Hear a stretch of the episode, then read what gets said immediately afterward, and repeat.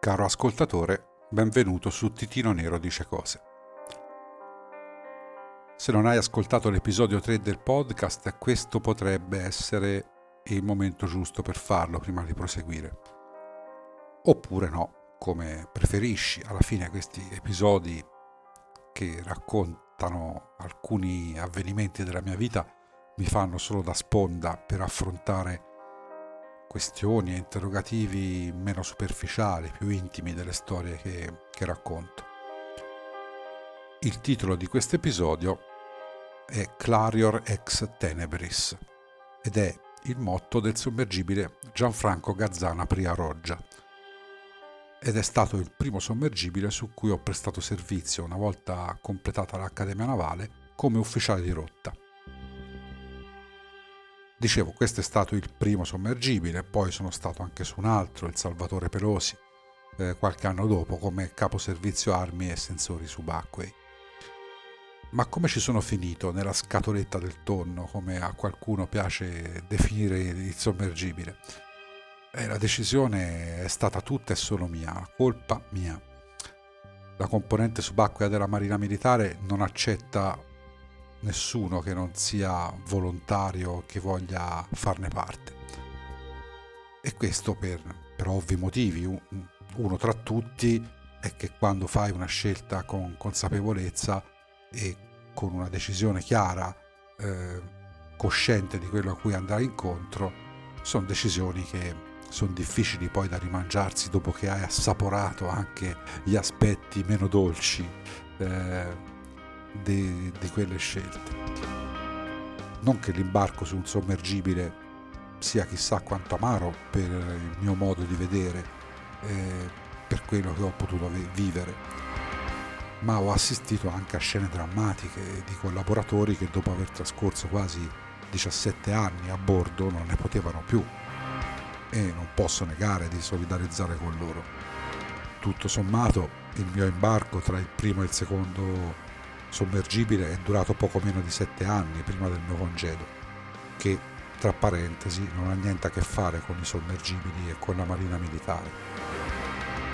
Il Gazzana, dicevo, è un sommergibile convenzionale, cioè non nucleare, con una propulsione diesel elettrica, cioè dotato di accumulatori delle grosse batterie che periodicamente devono essere ricaricate da appunto dei motori diesel e questo avviene a intervalli più o meno regolari durante la navigazione a seconda anche delle condizioni del mare o delle condizioni di missione.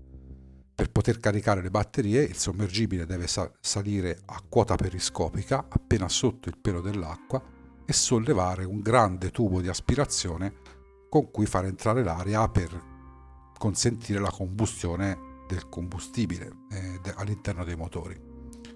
Oggi però la Marina ha ben altro rispetto ai diesel elettrici, ha una serie nuova di sommergibili della classe U212A che hanno grande livello di automazione interna, hanno meno equipaggio, hanno dei sensori acustici e ottici di prima classe, ma soprattutto hanno un sistema di propulsione indipendente dall'aria, detto AIP, eh, ovvero a fuel cell, a celle di combustibile, a idrogeno con questo sistema può rimanere in immersione senza la necessità di fare quella manovra che chiamiamo snorkel eh, per eh, periodi molto lunghi.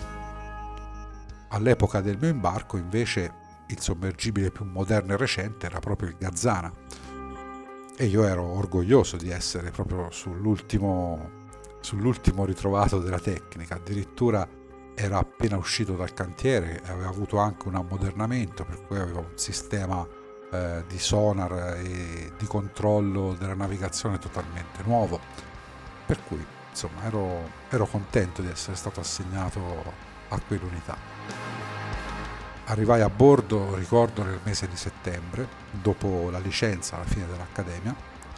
Ero un giovane guardia marina, intraprendente e acuto e visto che ero così acuto e intraprendente, come prima cosa il comandante mi mise a studiare tutte le monografie che descrivevano con dovizia di particolari tutte le parti del sommergibile, tutti gli impianti, tutti i sistemi, i motori, eh, le parti elettroniche, tutto quanto. Devo fare una piccola digressione. I sommergibili, come possiamo immaginare, non sono così tanto spaziosi al loro interno e quindi quando il sommergibile non è in navigazione, si trova in porto, l'equipaggio non resta a bordo, a parte eh, le poche persone che rimangono di guardia, perché non c'è spazio per tutti. Quindi nelle varie basi dove di volta in volta ormeggia il sommergibile ci sono degli uffici, delle palazzine tenute a disposizione eh, dell'equipaggio del sommergibile. Ci sono delle camere, c'è la mensa. E fortunatamente il tempo che un sommergibile eh, trascorre in mare difficilmente all'epoca arrivava a raggiungere i sei mesi l'anno, per cui era sempre più il tempo trascorso a terra che quello in mare. Però anche la pianificazione e le manutenzioni avevano il loro bel carico di, di, di impegni e di responsabilità. Quindi, chiusa parentesi, siccome in questi uffici non c'era posto per, per il guardia marina appena arrivato dall'accademia, non era utile a svolgere nessuna mansione a bordo di un sommergibile perché non c'era mai stato, allora il posto che mi avevano assegnato era un camerino a bordo dove avevano stipato eh, un'intera libreria di volumi con tutte queste monografie. E io mi mettevo lì la mattina alle 8 dopo l'assemblea, mi mettevo in questo camerino e studiavo queste, queste monografie primo giorno arrivarono le 18.30 la sera e mi incamminai verso gli uffici per andare ad avvisare il comandante, chi c'era, eh, che io chiudevo e me ne sarei andato a, a riposare andavo poi in camera. E eh, tutti mi guardavano, erano ancora tutti lì e mi guardavano. Qualcuno, gli ufficiali più anziani di me, con facce sorprese che mi dicevano come vai già via? Mm, ma forse hai delle faccende da sbrigare, ma dopo torni, vero? Discorsi di questo tipo. Vi lascio immaginare il mio stato d'animo. Io non mi sono mai tirato indietro per nulla in vita mia, quando c'è stato bisogno di lavorare la notte, per notti e giorni, senza problemi. Ma sentire dire così mi feriva, mi offendeva. Non avevo nessun problema a restare lì se ci fosse stata una reale necessità. E questo, se avete se ricordate l'episodio precedente, era la famosa spivolatura che non finisce mai, quel modo di in, indirizzare eh, i giovani verso, eh, verso, un disagio per divertimento, ma anche per un po' e anche un po' per motivi formativi alla fine mi adattai a questo modo di fare e poi non ci feci più caso. Io quando era il mio momento me ne andavo, non avevo il timore di dire che per oggi io non ho altro da fare. Ma inizialmente mi metteva un po' a disagio. Sapevo di non contare niente, era come essere tornati al primo anno dell'accademia e avevo solo voglia di dimostrare quanto valessi, ma non era quello il momento giusto lì dovevo stare zitto, assorbire, eh, rimanere in penombra e imparare. E così feci. Fortunatamente dopo un mesetto di questo trattamento iniziava il corso di base per sommergibilisti alla scuola sommergibili di Taranto e sarebbe durato qualche bel mese. Del mio corso dell'Accademia eravamo tre guardia marina, tutto sommato tre persone non sgradevoli affatto e fu un po' come tornare ai tempi dell'Accademia. Terminato il corso avevamo qualcosa come un anno, forse, forse più o forse meno, non ricordo esattamente, per acquisire con la pratica a bordo l'abilitazione al cosiddetto comando di guardia. Cioè dovevamo essere in grado di assumere il comando del sommergibile per tutto il tempo del turno di guardia che durava 4 ore solitamente e seguire le consegne lasciate dal comandante. Ovviamente dovevamo conoscere a perfezione tutte le manovre, l'immersione, l'emersione, la venuta a vedere che una manovra che si fa quando da quota profonda si risale verso quota periscopica per eh, dare un'occhiata fuori, venire a vedere. Il disimpegno, quando questa manovra eh, ci sembra rischiosa o vediamo un'ombra magari sopra di noi che potrebbe essere una nave su cui potremo sbattere, che è, e quindi si, fa, si chiama il disimpegno. Oltre che le varie procedure di emergenza eh, per eh, danni che possono esserci a bordo o, o dei rischi imminenti, come per esempio una falla, un incendio, l'uomo a mare, quello ovviamente solo in superficie, oppure un siluro in arrivo e altre, e altre amenità. Ma la parte più difficile non era quella di imparare tutte queste cose, era guadagnarsi la fiducia dell'equipaggio. Potevi sapere alla perfezione ogni dettaglio, ogni minuzia tecnica, ogni procedura operativa, ma non avresti cavato una prestazione migliore di mediocre da nessun membro dell'equipaggio che non ti considerasse degno di fiducia. E la colpa sarebbe stata solo la tua.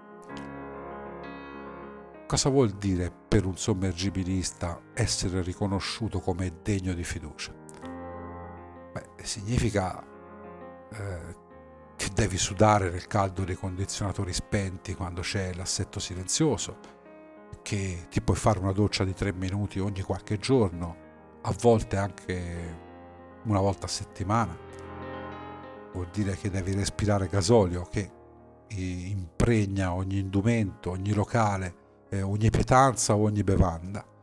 Vuol dire che ti devi sporcare di grasso che viene copiosamente applicato su tutte le superfici metalliche che devono essere protette significa bere il caffè di merda che prepara la mensa senza lamentarti. Significa vivere in, in immersione per un mese eh, vedendo il cielo consapevole di essere un privilegiato solo attraverso il periscopio, che tra l'altro non a tutti è concesso di utilizzare.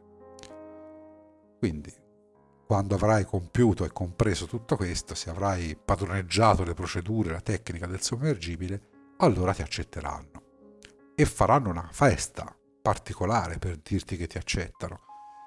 Una festa che non è concessa a tutti, in cui ti fanno giurare davanti a una, chiamiamola divinità non ortodossa, la tua lealtà al ferro e alla carne che, che contiene. È un momento per me è stato indimenticabile di fratellanza e complicità osservato a mente fredda, anche questo non è che un altro rito di passaggio, l'ennesima decostruzione e ricostruzione che ti porta un passo ancora più vicino a quella lucida follia che ti serve per non avere paura quando senti stridere il ferro a causa della pressione. Quando a 200 metri di quota capita un blackout o quando i timoni non rispondono perché la centralina idraulica ha dato di matto per qualche minuto. Ho visto compagni, eh, membri dell'equipaggio, nel panico afferrare il portello cercando di aprirlo, pur sapendo che è impossibile, per scappare e, e l'ho dovuti prenderli fisicamente ributtarli a sedere alla loro, alla loro postazione per evitare, per evitare conseguenze peggiori Par- parlo di conseguenze disciplinari ovviamente, non conseguenze di chissà cosa. Quindi non è tutto tecnica e sangue freddo come nei film, dove ci sono eh, dei comandanti d'acciaio proprio con i nervi d'acciaio. Siamo tutti esseri umani, per quanto potremo essere mai addestrati e preparati, siamo tutti deboli eh, in qualche aspetto. C'è chi non ha le palle per ammetterla questa cosa, c'è chi è troppo orgoglioso, chi è arrogante, ma quando hai paura, quando non sai cosa sta succedendo, tutti ci caghiamo nelle mutande, insomma. Avrei mille storie da raccontare di questi sei lunghi anni, situazioni di paura, di trionfo, tante missioni di cui invece non posso parlare affatto.